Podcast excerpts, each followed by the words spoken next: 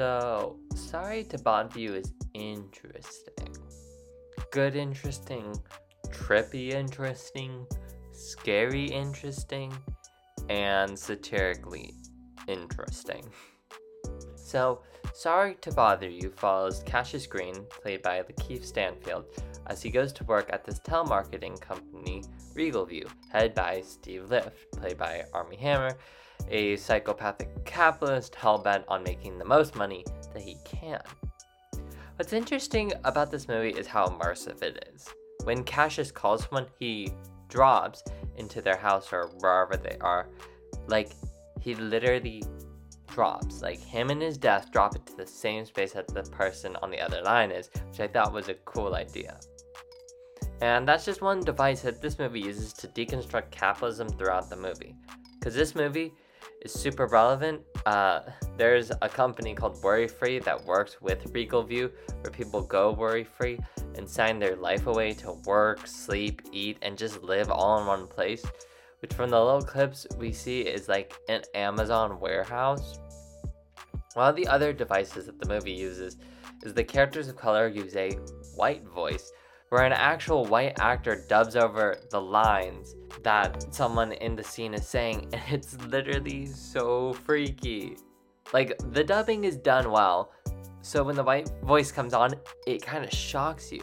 Especially because the voices that we hear are some pretty famous voices as well. Um, not exactly the most shocking aspect, it's more like just creepy to watch. But it's amazing that there's people like Patton Oswalt or Lily James who are doing the white voices. Um, so Cassius starts to use his white voice, which is actually the voice of David Cross, and starts rising through the ranks at Regal View, going from commissions to making a hundred million dollars a year, and seeing how warped the powerful people are. And I do wish this kind of al- was alluded to earlier, uh, but Steve Lift has somehow decided to turn people at Worry Free into half horses, half men. So, kind of like a horse, but stands on two legs and has fingers and toes instead of hooves. Um, but let me tell you, they're freaky. Uh, and they also have no clothes on, so their penises are just swinging about, and that's disgusting.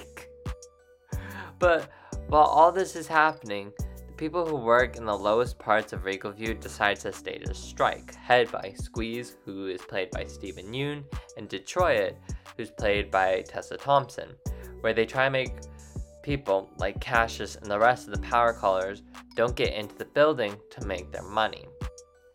In the beginning, Cassius isn't on their side because he wants to be able to make a living for himself, which is understandable. But after he realizes like about the horse people, he decides to join the strike because, you know, insanity.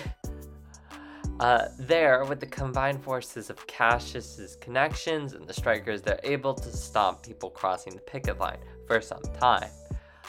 Until more cops show up and start killing people. But then the horse people come and save them.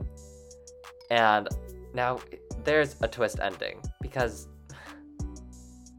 so much happens. Cassius thinks at one time that he snorted coke, but in actuality, he snorted something that turns him into a half horse.